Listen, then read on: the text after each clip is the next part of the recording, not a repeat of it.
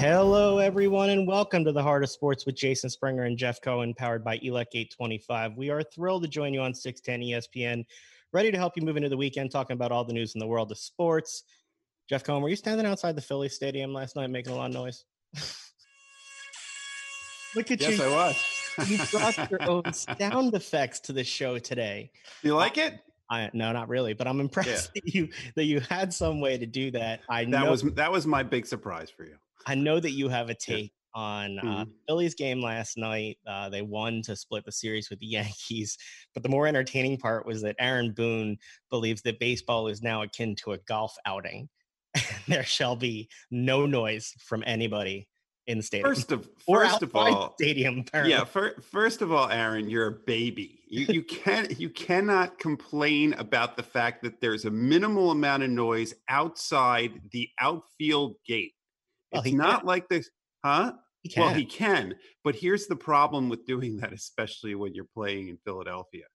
If the Yankees have to come back and play a playoff game here or do anything here for the rest of the season and probably for the rest of the time that he's manager of the Yankees or wherever he goes, it won't go well. air horns will be everywhere. you know that He will be tortured. For, You know, but here, uh, ahead.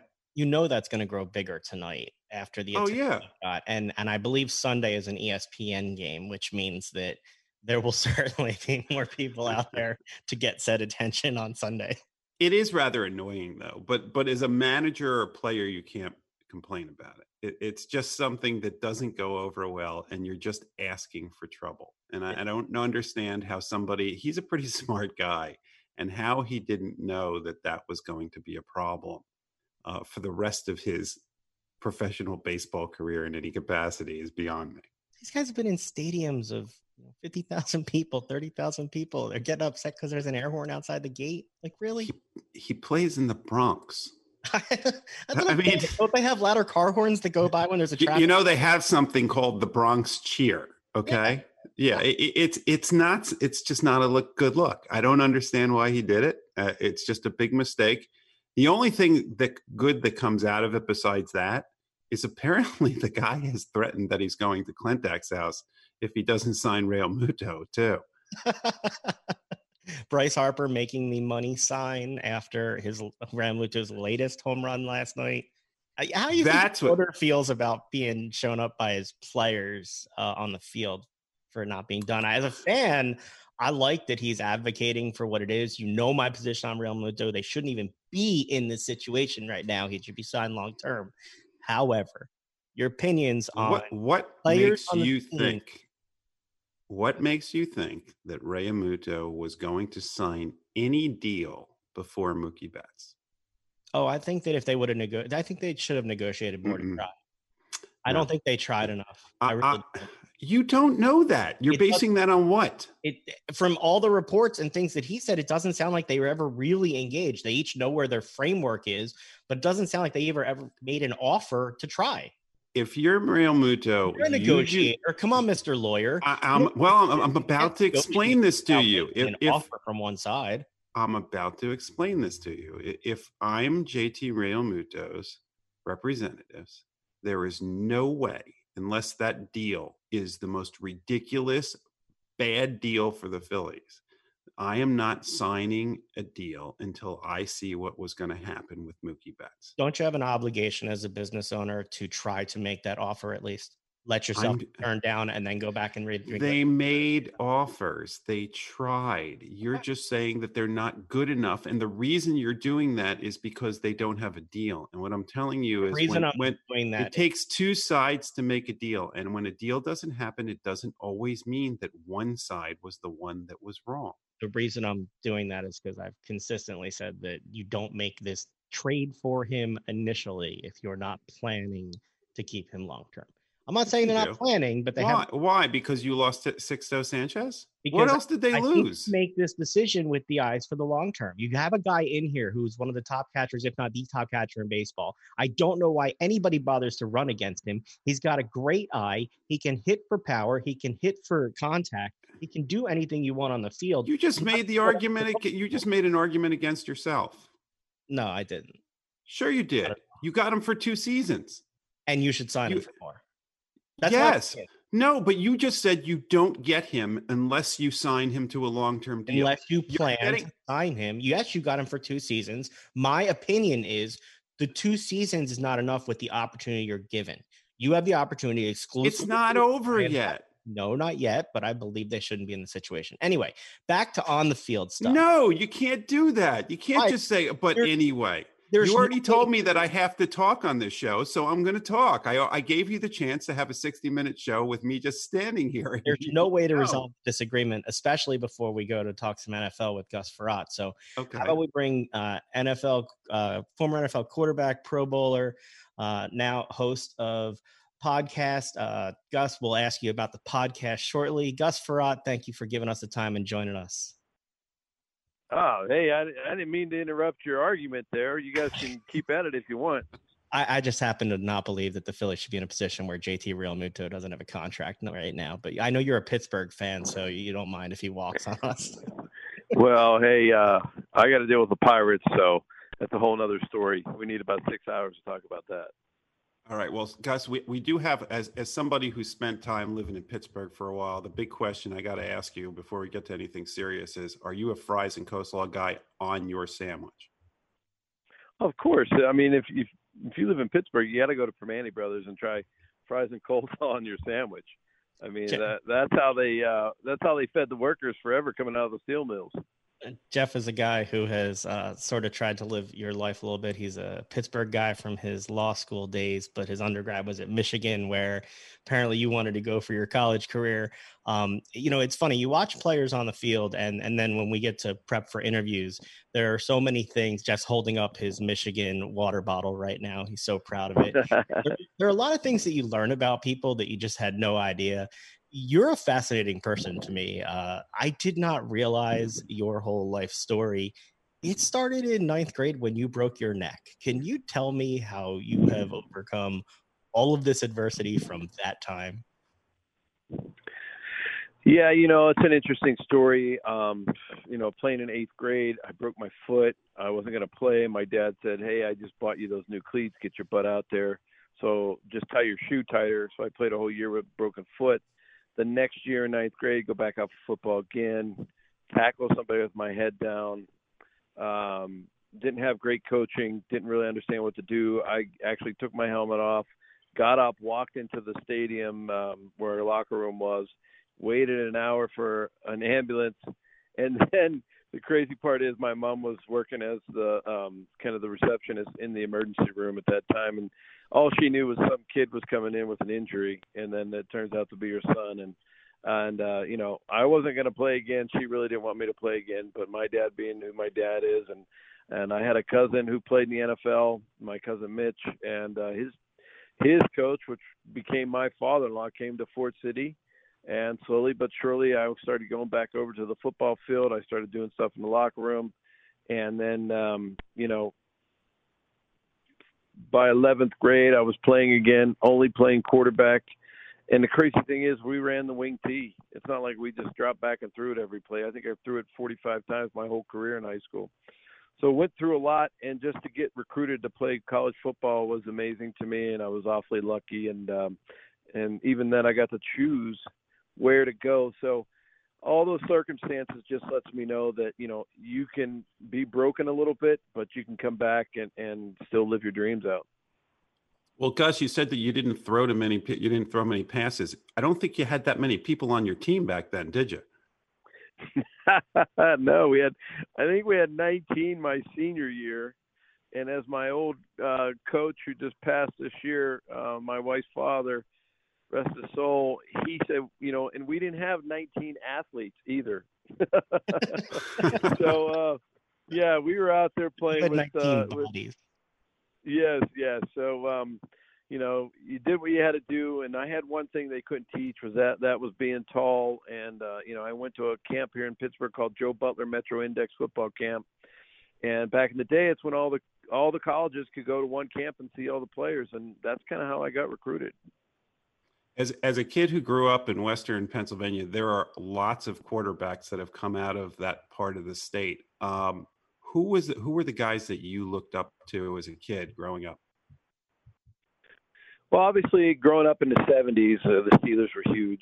I was always a Terry Bradshaw fan, and then as you get going, you realize who else came from your area. You know, the uh, Joe Montana's and Jim Kelly's and and uh, Joe Namath and and you know you didn't know those guys. Our towns back in the day when you were growing up, if you had to drive to the next town that was 20 miles away, you felt like you were taking a day trip. Now travel is pretty easy and different, but um, you know those guys just looking up all to those Western Pennsylvania quarterbacks, and obviously Dan Marino, um, you know, is the epitome of Pittsburgh, and so you know it's just being in that mold, being lucky enough to say I grew up in Pittsburgh and got to play in the NFL, um, you know, and be along with some of those other guys is, is pretty amazing.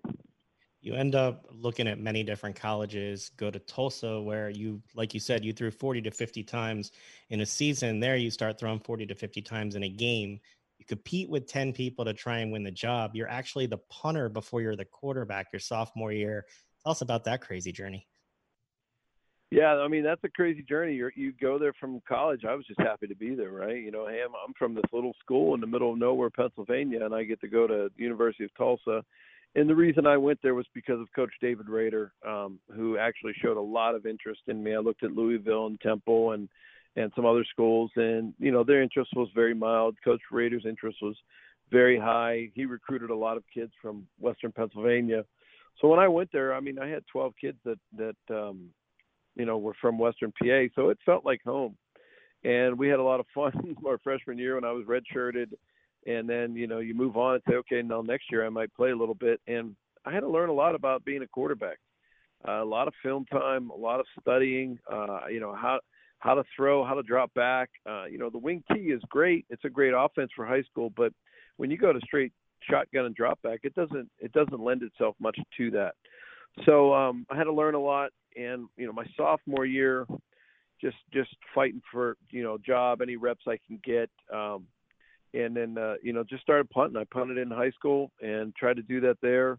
Was lucky enough to uh, be able to be the punter. Uh, the next year, T.J. Rubley's a starter. He's a senior. He blows his knee out um, against Arkansas. I come in and play against Arkansas. The first game I ever played in college against Arkansas. And, and Arkansas was a pretty big school at that time, and I can remember lots of butterflies, pretty nervous, but had a decent game. You know, the first play, I think they blitzed all three linebackers, and just remember looking straight at the sky through my helmet, saying, "All right, this is it. I'm here." You know, and then uh, it's kind of how my career went. Like you get hit a little bit, you say, "Okay, I'm ready to roll now," and then you just keep firing it. You end up becoming the second ranked passer in program history, but your combine story is interesting to me because you weren't invited in a traditional way, but you made sure you were there and made an impression. Can you tell us about that? Well, you know that's the same thing as my whole life. You know, where you're an underdog. You're not the guy that's uh, everybody looked at as the gem on or the candle on top of the cake or whatever you want to call it. But uh, you know, I was a guy. They you know they called me up and they said, "Hey, do you want to come throw every day at the combine?" And I said, "Sure, I'd love to." I never had a problem throwing a football. I never, you know, if you're going to ask me to go do something, I'm going to go work and prove myself that I should be there. And uh, you know that helped me get recognized because I was out early you know, I'm throwing the ball as far as I can, throwing it hard, doing what they're asking me, uh, just to show your arm strength and hopefully show some accuracy. Um, and uh, I think it, it really helped me to get to where, you know, I was drafted in the seventh round by the uh, Redskins. And if I didn't go to the combine, I probably wouldn't have been drafted at all. You had a long career in the NFL. You're now watching what the NFL is is going through with with these unusual circumstances. If you were still playing in the NFL today, what would be your biggest priorities as far as deciding to go back or whether or not to go back like a lot of players are doing and, and what would you want to see the league doing that maybe they're not doing yet well you know it's funny my wife and i were talking about that on our hike the other day and and saying you know what what do you think we would do and you know we come to the realization is that if you know if we have little kids and we have grandparents around and all those things like we did when we were playing you know, it might be a different story. I, I don't know how it would be, but then also that's your livelihood. You know, if you opt out, are you gonna are you gonna make any money? And and you know, if I was a young kid, you know, I would basically say, hey, look, I got to go do this. I might be separated from you for a while and go stay in my own apartment, but I got to go prove myself and I got to go earn a living for a family. Um, and you know, thank God I didn't have to make those types of decisions. You know, where I had a great support of my wife my whole life and and uh, as a NFL player and and through the end of college and we've been together almost 26 years now and and she's just been there for me through thick and thin. And and to go through this now I can see how guys who if you know with little ones at home and family members and sick parents or older parents uh what do you do? It's it's it's a tough decision because this virus isn't going away. Separate from the the health considerations can you, can you talk a little bit about i mean you were a guy who who had to prepare um, to get yourself to where you were you talk about how challenging it's going to be for teams you know particularly with free agents who've moved to a new team draft picks who haven't been on the team those new coaches to prepare under these circumstances where you don't have all those traditional team activities and opportunities i know people are you know the preseason they have their opinions, but you don't have those games. Just going to have a different look this year for guys that are new faces in new places. Well, yeah, I think that the veterans that have been in um, in those kind of meetings in those organizations for a while are going to are, are going to be just fine. Uh, you know, it's all the other guys. When you, you can go and, and do the playbook and understand it, and then you go out to practice and yeah, it gets a little better seven on seven. You get to compete a little bit. Um, you know, then you get some team drills, but it's nothing like a game. Until you get to a game, you don't really understand, and, and the pressure's on you, and somebody's going to hit you, um, you know, under the chin. Can you stand back up, and and can you go back up and remember the playbook and get to the next play?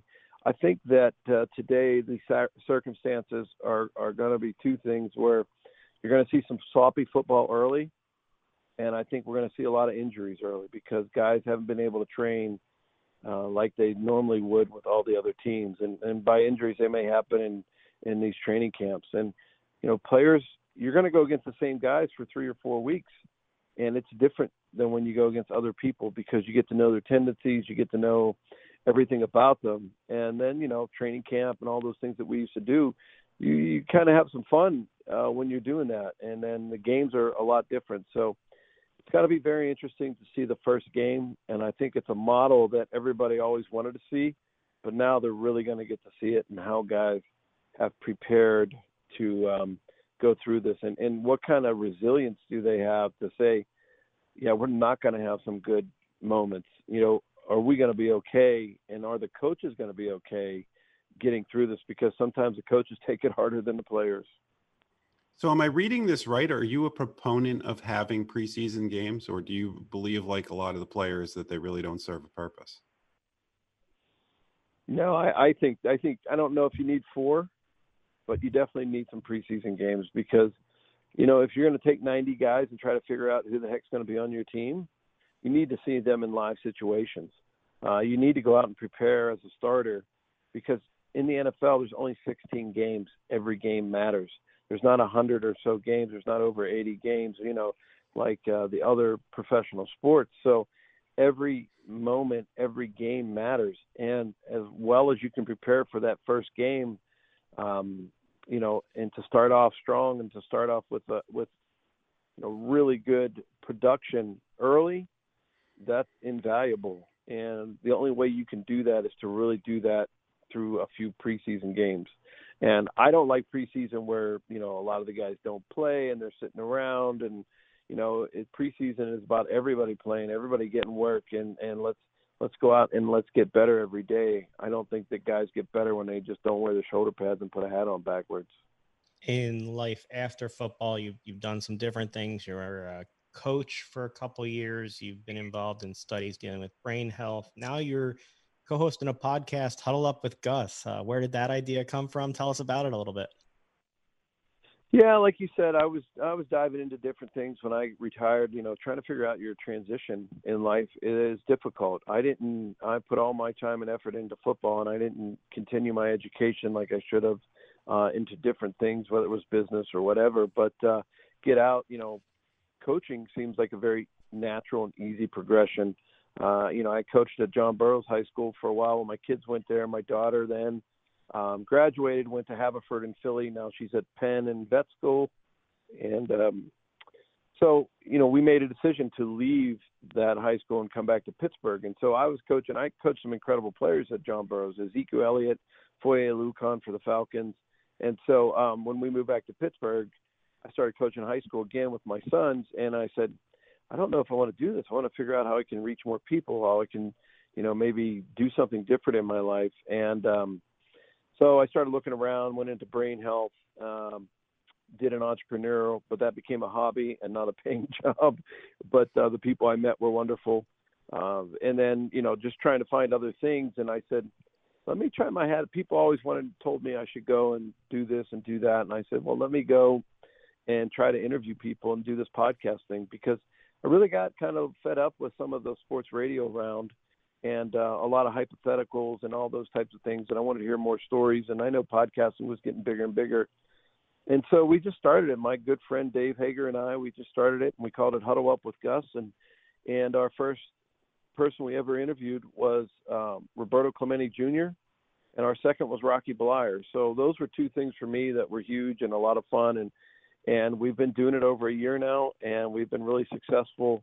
Uh, we're on intercom and Radio.com. We are um, now just going on to 1631 Digital News um, down in DC, and then we'll also be on a sports circus, which is presented by AMP TV out in um, uh, Las Vegas. So I'm really excited for all that, uh, and we've just been pushing forward and have had some great guests like Herschel Walker. I just interviewed Tom Arnold and Kurt Kurt Warner both. So um, the guests are coming, the stories are great, and it's about what you guys said. I go back to when you're a kid we all have a story to tell, and I'm sure you two went out in your neighborhood, played sports, um, played around with all your friends, and learned a lot about athletics without any coach or any, you know, really stuff that somebody's going to sit there and tell you what to do. You just learned it, and that's how we grew up.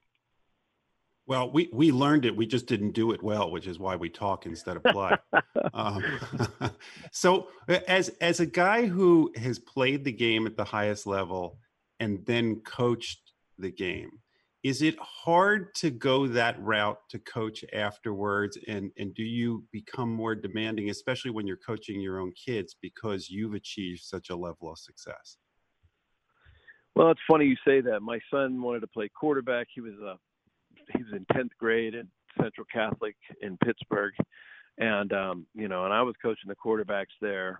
And uh i you know a lot of what my dad used to do to me was coming out of me and i did not like it. I was very hard on him and i saw him breaking down a few times and i said you know this is not the relationship i want. And and uh you know coaching other kids is different. Like you can get a little bit on them and parents want you to help them grow up and you know get through tough situations and learn how to be those things. But with my son i said you know it, it's hard for me to go and, and coach him the way I coach other kids because you know it's it's a dad son relationship and all the dads and sons out there probably understand what I'm talking about. But I just basically you know after a few games I said buddy I don't want to do this with you. You got to be happy with what you're doing and uh, I'll support you whatever you do. And so he switched to receiver he was a lot happier ended up going to William and Mary and playing football and and uh you know we're still I, I my goal was to be friends and to be uh in the same room with each other without wanting to rip each other's heads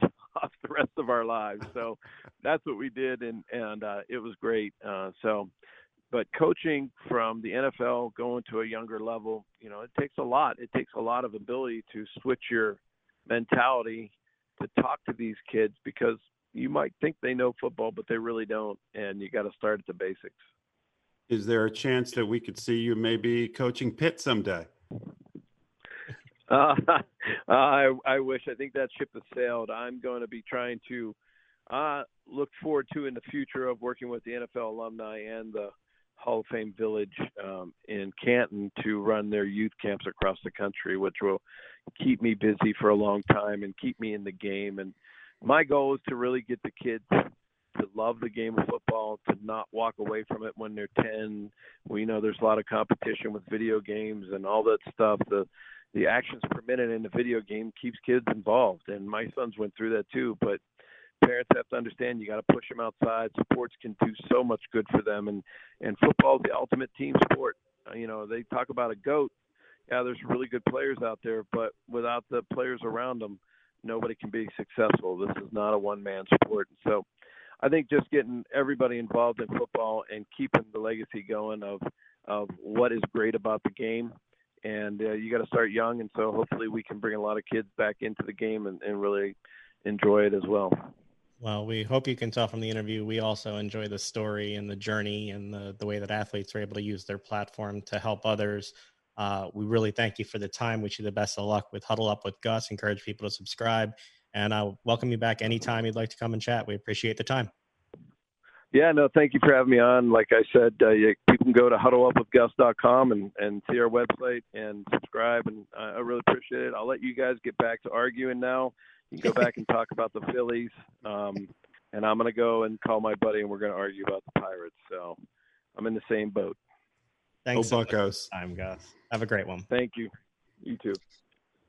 See, Jeff, everybody argues about their teams. Funny thing is, we barely argue because I just don't put up a fight. yeah, because you're always sitting on the fence. I know. I was going to say that. Yeah. I have, I have a question for our producer on the other side of the glass, actually. Um, uh oh. Vito, you're you're somebody who who had a, a, serious neck injury. What's it like when you hear somebody who had a broken neck and then went on to to have the career they did and, and overcome the challenges? That what do you think of something like that?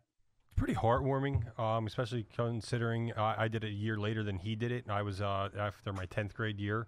Um, but he was able to get back on the field and play, which is great. I have since been back on the ice a number of years later, but um, unfortunately, um, I was not able to get back on the ice and finish out hockey through high school. But um, I was also a swimmer, so I was able to finish out swimming through high school. So made the most of that. It actually gave me something to push forward to, and then uh, I had some goals and got through them through high school. Yeah, what happened to what happened to your Olympic career? You just couldn't compete with Phelps. Uh, yeah, I was going to say Michael Phelps. He took that away from me. He he ruined any go- dreams I had of that pretty quickly. Oh, you mean but for him, you would have been in the Olympics getting those goals? Yes, yes. Okay, all right. yeah, yeah, but but for my uh, knee injury mm-hmm. that we'll talk about later, Jeff, I'd I'd have been there too, and the fact that I'm not tall. But anyway, um, so in interview, there might there might be a couple more factors, but we'll let we'll let it go. We'll let it go with just those two. How's that? Lots of factors. Uh, yeah. You know, he's somebody though. You know, we we talk about the journey. He's somebody who's who's rode that roller coaster and mm-hmm. seems to try and take the lessons from each of it. I, I just found it really interesting how he was somebody who kind of pushed open any door even when it wasn't there. It seems like, and didn't matter what what the obstacle was in front of him. So, for those people that don't know Western Pennsylvania, I mean, there's so many legendary quarterbacks that come out of there. And if you grow up out there, I didn't grow up out there, but I lived there for three years. It's like everybody knows about Dan Marino and Joe Namath and Joe Montana. And it, it, it's just amazing the number of quarterbacks that come out of there. And Terry Bradshaw was not from there. He just, he just played there with the Steelers. Um, it's just pretty incredible to think that there are football teams, though, even out there where football is pretty big, that have 19 players on it. Think right. about that. you have 11 on each side of the ball. That means almost everybody's playing so we didn't on get, both sides at some point. We didn't get deep into it with him, but he said uh-huh. that um, I had heard him on a different interview when we were getting ready for this say that he played offense, defense, and all special teams. He never left the field, apparently. And, and think about how good an athlete you have to be just to be able to do that. I mean, the guy who broke his neck and then came yeah. do all those things. It's just crazy to me. Jeff, good get. Uh, could you could you relate to the to the idea that he breaks his foot and his dad says, "You got to play because I just bought you new shoes." And then he plays but, like eight games and goes to the doctor to find out that he played on a broken foot. And the doctor's like, yeah. "When did you do it?" He's like eight eight weeks ago. It was it, it's uh, kind of like we all we, we all a lot of us had dads and it was just like rub dirt on it back then you know you coached your son uh, tell me about the dilemma that that he faced trying not to be too hard on your kid and wanting to be their friend. Uh you you can't do it, it it's it is a real struggle to to coach your kid you want to be there for them you want to do as much as possible but it's kind of a no-win situation. I did it because not only did i love doing it for my son but i love doing it for the kid the other kids. I mean you have you have to really love being around the kids and the kids that at least i got to coach over the five or six years that i got to coach travel baseball was you know those the, it was like having an extended group of of sons. It, re- it really was and, and i don't think i could have done it otherwise. It's sometimes, and most of the parents are great, and we've talked about this in past years, but there's always one and two, one or two on each team that think their kid's going to be the next Mike Trout. You're responsible for it, those kind of things. And and you have to find. I mean, I'll give a little tip out there to to, to parents who coach. Convince your kid that it's okay to play the least, even if they're better, so that no parent can sit there and count innings and say that their kid played the least. Saying that your um, kid playing more than them. It, it, it's it's just a frustrating experience. But it, look, Gus gets it. I mean, the fact that he was able to have that conversation with his kid and kind of step away and and realize it's about his kid. I mean, that's that's what parenting is about. Yeah, that's got to be tough. Let's get back to on the field. We were talking baseball before we went. Yeah. I'm not going to talk JT. Uh, I'm not even really going to talk the last series. They are where they are. They're three and four going into this series against the Braves. Um, uh-huh. Favorite Phillies pitcher Vinny Velasquez on the mound tonight, but Sunday. Any chance might, it's postponed? Sunday might be special, Jeff. Sunday could be Spencer Howard Day. Well, let's before we get to the good with Spencer Howard. Um, and for those that don't know, we did one of Spencer's, I think, first interviews when he was down at Lakewood. Yeah, we'll have to talking. Yeah, and we'll put that out again, where we talked to him about um, his use of of meditation and and the psychological aspect of sports and it, and people kind of gave us a hard time back then when we would do our year end uh, top prospects list and we had him much higher than a lot of people. That's uh, we probably had a lot that were wrong too but but it, it was obvious that he had the physical capabilities to do it but to me what i was most impressed about in talking to him back then was how mature he was and how much he understood the mental aspect of the game which so many players struggle with in almost every sport. I mean, that's it, they all have the physical abilities once they get to that level. It's whether or not they have the mental capabilities to kind of figure things out, especially as a pitcher. And and he impressed me as that. Does that excite you that you could get to see him make his debut on Sunday potentially? Yes, but you know what bums me? See, what as a guy who's followed the minor leagues, as a guy who's gone to all of those games, as, as a guy who with you has done the show.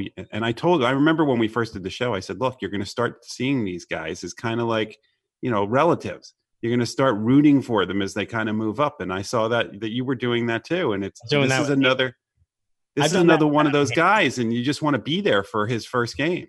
Yeah, I've done that with Adam Haseley a lot. He was one of our early interviews that, that we got yeah. to have fun and talk with. And and it's funny, you, you do look at them differently when you see them as kids growing up. Lots of scheduling changes for the Phillies the new Major League Baseball schedule has the Phillies playing 12 games in nine days from September mm-hmm. 10th to the 18th. Yeah. They'll play 36 games in the final 34 days of the season with one. No, they're scheduled off. to play that many games. They're not going to play them all. At least 20% of their games this season, 12 out of 60, at least with no more mm-hmm. rainouts and no more delays, will be seven inning doubleheader games. Are you liking the seven inning doubleheader now? That, I mean, you've seen it in the minors. Are you are you getting you, used to it in the majors? To me, it has nothing to do with the seven innings. Why I like it. I like it because I sat down with my three year old the other day and got to watch baseball with him because it was during the day before bedtime. That is okay. the only like that is the pure reason. It, I, I'm I'm agnostic. I know that doesn't surprise you. I prefer a nine inning game. I can live with a seven inning game, but I love that the game is on early. So uh-huh. you don't like that uh-huh. I focus on a different part of it. But it's cool to me that no, because I was just inter- I was just interviewing Jason, and the question that I asked him, you you didn't answer. The question I, I asked you isn't about the. I'm glad you enjoyed sitting there watching watching your. That's why I like the seven inning games because I wouldn't get it if it wasn't. No, no, okay. So let's let's assume that that somehow you would got the same time. Now, now let's just focus on: Are you okay with playing seven inning games? It's fine. I, so for those of those who are why do I ask? You can follow a video uh, live yeah. Jeff's reaction to this now, facebook.com uh-huh. slash the heart of sports. Yeah, um, the microphone's yeah. lower. If you want to see me like start banging my head into it, I'll hit mute and then you could watch me doing that. Check out afterwards. Every time I don't take an aside on something, Jeff slowly like melts. Which is pretty much every time I ask you a question it makes for good conversation. Yes. Uh huh. Um, How do you drive a car since you have everything always in neutral? No, no, I'm good. I'm good. So you can actually go forward and you can do the reverse and forward things when you're driving. You don't just sit in the car in neutral. I make sure to go forward. I'm okay. okay. Don't. Uh, right.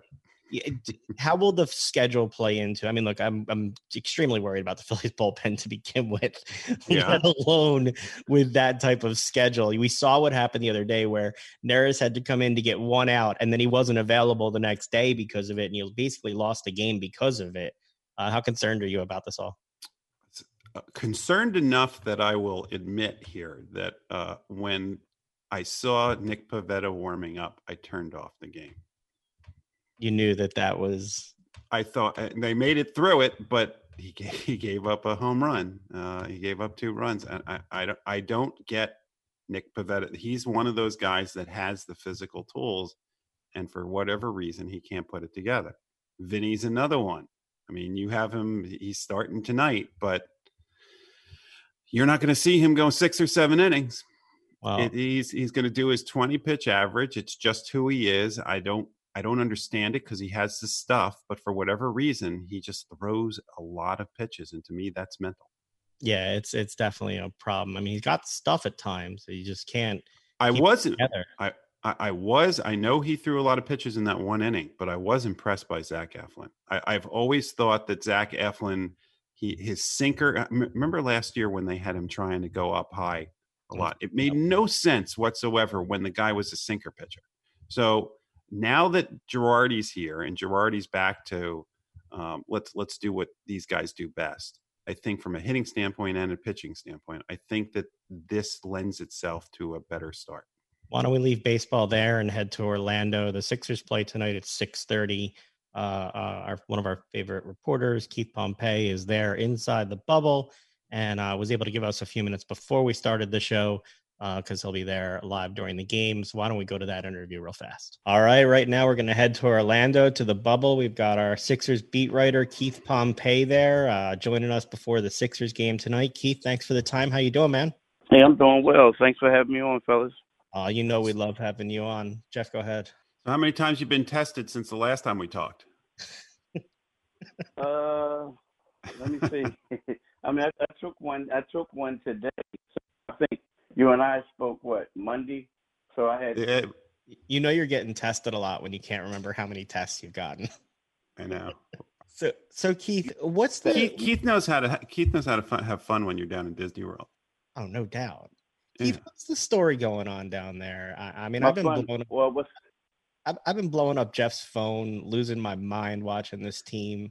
Um, what are you seeing? And then we'll get to the injury with Ben and everything like that. But what have you seen out of the team for the first couple days so far?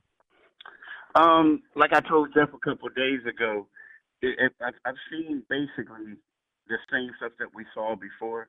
And I, I think what it was is it's kind of like when you have a pretty ex girlfriend and you broke up with her, but then years later you're kind of like, oh, she's hot, and you want to take her out for a date again. And then after like three hours of the date or whatever it is, you're kind of like, wow, I remember why we broke up.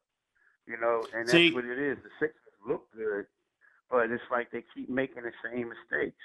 Um, it, it looks like a team that has a bunch of great individuals, um, but it's not really gelling as a team as of yet. Um, the defense is struggling. That's something that's been, you know, happening on the road for a while. Um, you know, guys aren't really knowing their roles, or they're trying to get their roles now but they're not really fulfilling them the right way, and they just look like a team that's out of whack. See, Keith, I can't believe you're using this analogy again. See, Keith and I actually had this whole discussion about romanticism almost out of his discussion, this analogy he's got, because I believe that you can go back and that you can make it work, but not Keith. Keith believes you go back to that well, and then all of a sudden you're going to break up with her again. Clearly, you guys uh, have a different relationship history going on here that I don't know. well, I yeah, would like to believe that there's hope. He chooses not to believe that there's hope. He's more pragmatic than me. Keith, here's here's my bigger concern though with the Sixers is whether or not now they're going to go to a lineup that has somebody like Neto at the point guard who's going to take over the role that Ben is that Ben is not going to be filling? Is this going to be Horford coming in and filling the power forward spot, or is somebody else going to be coming in to handle the ball handling responsibilities? I mean, from what when, unless Brett Brown is is, is uh, going to change his mind, it's, it's going to be Horford. and and I don't think we'll see Neto as much as we have before. I think that right now the guys until Ben Simmons comes back, the guys that you're going to see handle the ball, unless there's a blowout or something like that, are going to be um, Shake Milton, it's going to be Alec Burks, and it's going to be um, Josh Richardson. Um, I don't think that Neto is going to be in the rotation moving forward unless it's like an emergency type situation. You just made mine and Jeff's day with that. Uh, speaking of Ben Simmons, uh, dislocated patella. That's a painful thing. It's not a like I'm out for one game injury. What are you hearing the day after about where he stands right now? I mean, basically, is you know, it's one of those things where he's trying to go over treatment op- options. Now, from what I was hearing by talking to people, you know, it's one of those things where it's how can you deal with the pain threshold, and it's going to take you probably like anywhere from like a week to two weeks. One guy broke it down to me. He said 10 to 14 days. Another guy said one week to two weeks for everything to heal up and for it to be like, you know, get, get better. And then you have before you can even get on on the court and do things. So the thing is, is, is here's the problem. If everything goes well, it's great. But if you rush back too soon, and then all of a sudden the injury can uh, occur again. And if it occurs again, then you have to get surgery. So, you know what I mean? Like, that's what I'm hearing, you know, from people around the league and people, doctors and stuff like that. Now, there are some other reports that saying they don't want to have surgery, but for the most part, people are saying it doesn't seem like this type of injury would require surgery. So I, I think it would depend on how how severe the subluxation was. Jeff wants me to note. I actually had that at one time in my life where your kneecap just kind of comes out. It's it's really odd. Um, but and I, and I need to point out that the reason that I needed to know that is because now there's actually a legitimate excuse for why you bagged out on the Blue Coats uh, tryouts that we did after the warm ups. Yeah, no, but look, I, I I I am far from the athlete that that Ben is. But part of the problem that you don't have control over is you know the the depth of how your kneecap fits in and and how the ligaments are in terms of what got stretched when it came out. And so if you are not going the surgery route, the rehab to strengthen around it so the kneecap can stay in. At the same time, he's going to have to get used to playing with a knee brace. And that is a different feeling when you're a player that's been out on the court who himself is still trying to find his place. So that's sort of my concern about, you know, it looks like the Sixers, again, best case scenario is they're going in a, a hampered team to potentially the playoffs again this year without one of their stars. I mean, if they go on with best case scenario, he's going to be banged up. I mean, he is going to be banged up. Man, but my thing is, is like how effective is is he going to be? Like kind of like you said. Um, I, I think that you know, if I'm Ben Simmons and if I'm his agent, you know, I'm sitting there and I'm saying to him like, hey, you know, it, it's kind of like one of those things where, you know, is this worth your career coming back? Now again, he can play with it, but it is, is always that concern of it popping back out. You know, and so nothing happens I mean, in a vacuum, Keith. So you end up with, you know, he's had the back injury, then he compensates for the back, and he and he potentially hurts the knee. Now you're compensating for the knee. What does that do to the back? What does that do to something else? So you know his team and this and the Sixers themselves are going to have to consider that when deciding whether to put him back on the court for a team right now that does not look they are like they are in shape to really move anywhere in this tournament, in my opinion. Uh, can you explain to me what is Brett Brown's rotation? Because Jeff knows I may break my phone watching these games if I, I I just can't figure anything out. What is going on here? Yeah, you know, he he did. I'm not going to. Believe me, I'm not the guy. I don't think he needs me to apologize for him. But the, he he always said that he was going to try to figure out his rotation. And I also think that what happened is when Shake Milton basically struggled mightily in that first game, it was like, okay, let's see what we have in Neto, right? Let's see what we have in him. Now, the one thing that where he messed up was in game two, he only played Alec Burks like what ten minutes, and I Yep. think that he should have been on the floor more. I mean, I believe that was the big problem. But then when you look at game game three, there was no Neto, you know, uh, Burks got 19 minutes, basically 20 minutes, and I honestly think that, you know, moving forward, you know, when you get Glenn Robinson the third in there, we're going to have a better idea. Like I think Mike Scott is going to be in a rotation right now, just because Ben Simmons is hurt. But if Ben Simmons was healthy, I didn't envision Mike Scott playing. You know, I, I felt like they felt like they have Tobias, they have Al, they have Joel, and they have Ben as their bigs, and they were going to get a bunch of wings around them. Well, the person that you haven't mentioned so far that we haven't talked about is Matisse. The question is, is whether Matisse is now going to get more playing time, or does this not in any way impact him? And before you start, for people that have not read the article, everybody is now learning about Matisse nationwide. He's been on Jimmy Fallon. But the guy who wrote the the article, if you want to learn about Matisse, was Keith. And if you haven't read it, just Google it. He, it was an amazing article, Keith. There's our plug for you, Keith. You know, Matisse is a is a is a great guy, a great defender. You know, here's the thing with that. You know, I, I think that he has a little bit of that. The coach looks at him as a rookie, so whenever Matisse makes a mistake or, or a mistake is made with somebody he could have helped out with, you know, Brett Brown like gives the other guy kind of sort of like the benefit of the doubt, and then Matisse comes out. But the problem is, the first game against T.J. Warren, Matisse was T.J. Warren wasn't dominating Matisse like he was Ben Simmons, and they take Matisse out, and then T.J. Warren quickly scores ten points. You know what I mean? So it's one of those things where I understand it. Like we're all talking about offense, we're talking about other things, but when you have a defense where opposing wing players love to play against the Sixers, you know, it's like they, they feast on the Sixers. It's one of those things where Matisse has to get more minutes, and especially when you look at Ben Simmons and Josh Richardson and Matisse as their only three quality, quality um, perimeter defenders. So you would assume that Matisse would get more minutes. You would assume. Are you one of those guys that that puts a lot of weight in plus minus? And if so, it, you look at Matisse's numbers and his plus minus, especially in the game that you were talking about and going forward in this tournament, seems to be a positive for this team. Is this something that Brett Brown puts a lot of weight in as well? You know, it, it, it's hard. Well, it depends because it also depends on who you're playing with in that lineup. You know what I mean? It mm-hmm. depends mm-hmm. who you're playing with that lineup.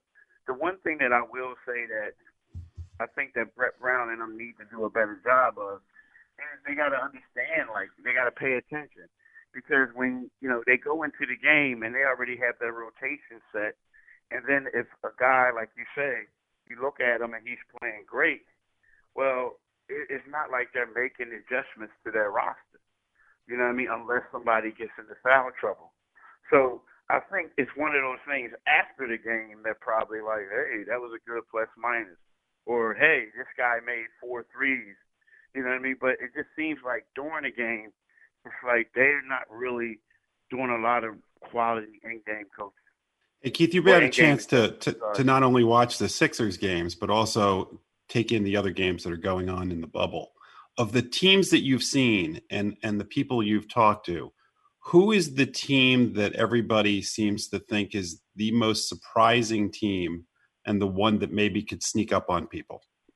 Wow, that's a tough one. Um, you know, believe it or not, a lot of people are still high on the on the Clippers. You know, just because you know they're like they still don't have Montrezl Harrell back. You know, and a lot of people think that you know Kawhi's one of those players that once the once the playoffs start, he's going to take it up to a different level you know, like the Lakers, you know, heading into this thing, a lot of people spoke high about, I spoke great of, of the Lakers, but then and now it's starting to look like they the injuries are, are, are getting them down to like, and the players not coming there. But yeah, everyone's talking. Really, everyone's talking about the Clippers. I mean, people are just saying, just wait until the playoffs start, and we'll see the Clippers, you know, be um, have their full squad here and, and, and they're going to take it up another notch. notch. So I don't know if you've had a chance to look at any other sports that are going up in, in, Philadelphia. Up here, we have a guy who's standing outside Phillies games with an air horn. Is there any chance that we can send him down there to blow that air horn? Do you think that they'll let him into the stadium so he could do that? Man, this dude won't even get a mile within the arena or, or within the uh, the complex. That's know? what I wanted to ask you about, Keith. For those really of us, very few people get into that area.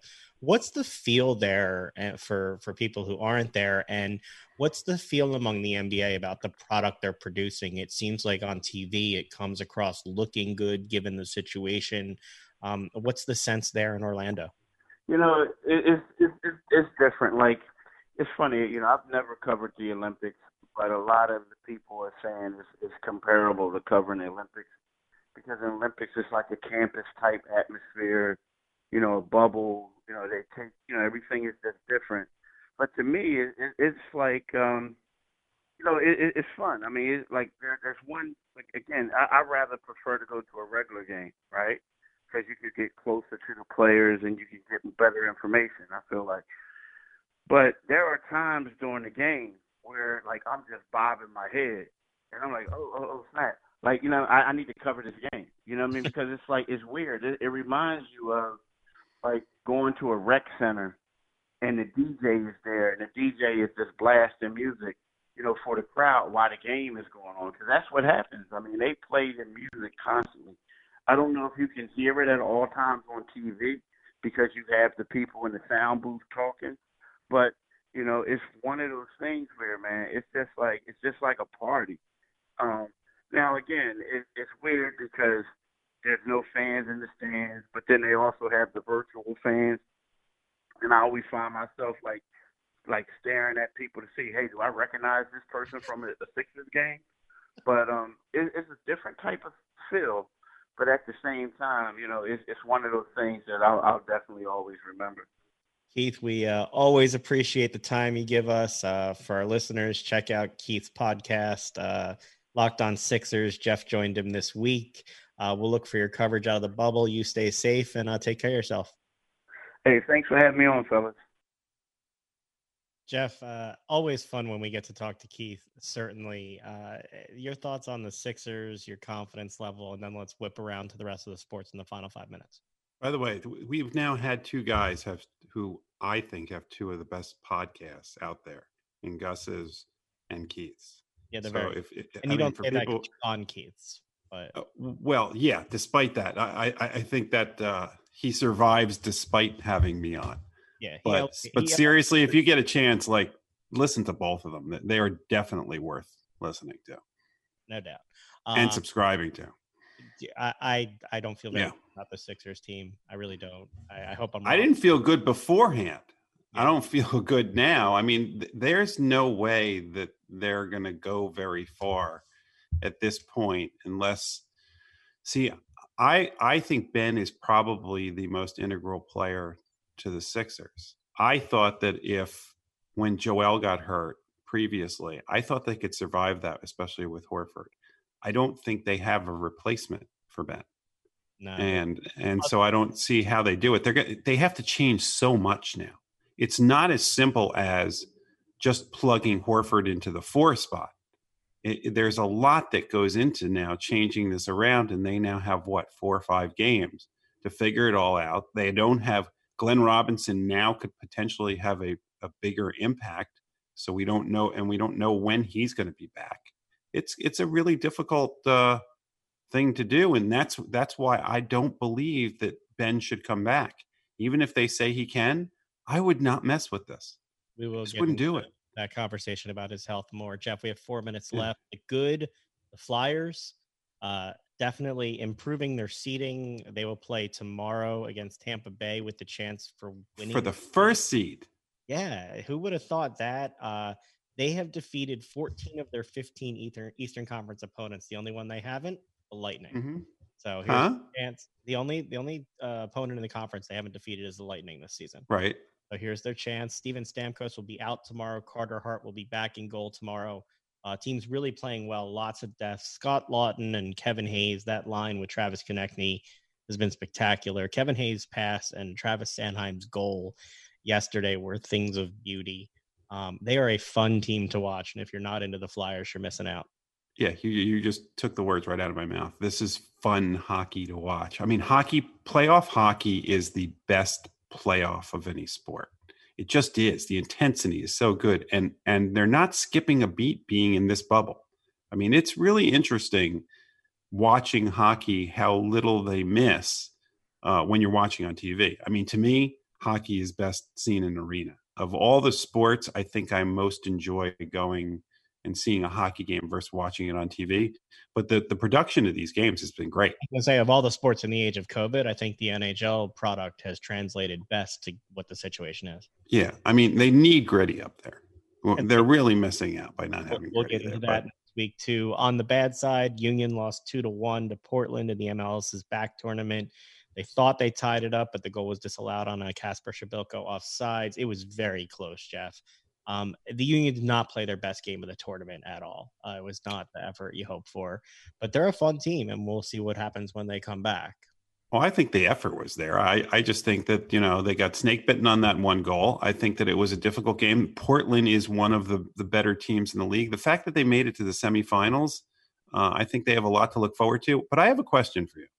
Why are they not playing the rest of the season like this? I don't know. Why aren't they just staying? Why are they taking the risk and coming up here? Probably because they don't want to keep the players away from their family and things like that, and the, the people are involved. And by the way, I'm not questioning like their effort that they put in. I would say mm-hmm. that it was not their best game that they've played as a team. Okay. So I wasn't all questioning right. like did they go all out or anything like that. I just didn't want to mm-hmm. that. But I think that's why they're they're trying to put them back so that they can get back to their families. We'll see how that experiment works out for everybody. I uh, just think it's impressive that the union over the last season and a half, watching them grow the way that they've grown has been a lot of fun. And and and that you know that's another thing. I just wish we would all be at the stadium because that's a, a fun stadium to be at. They've done some fun stuff. They had fans on the field watching with Kevin Casey doing the announcing. Uh, been li- able to listen to some of the games on the radio, so it's it's been fun to be able to watch. Watch the TV broadcast. We'll see. Jeff, minute left. PGA Championship. Your your boy Bryson has already broke his driver. um, are you watching? I know you were planning to be here. Uh, what are you seeing so far? Well, no, I wasn't going to be at that one. I wasn't going out to San Francisco. No, I was going to New York for the U.S. Open. So um, this is a this. If you've seen the if you've seen the aerial view of the course, it's it is gorgeous course. Um, watching these guys perform at the highest level is just amazing. I mean, I love watching golf. I just wish there were fans there. I just love that I can watch sports all day and all night now. I know I complained that it impacts my productivity the other day, but how come how come Bryson DeChambeau did not know that that his his now new weight was going to, if he leaned on his golf club, that it was not going to snap off. He's a science guy. He should know these things. That's going to be the last word for this week. Thanks so much for joining us.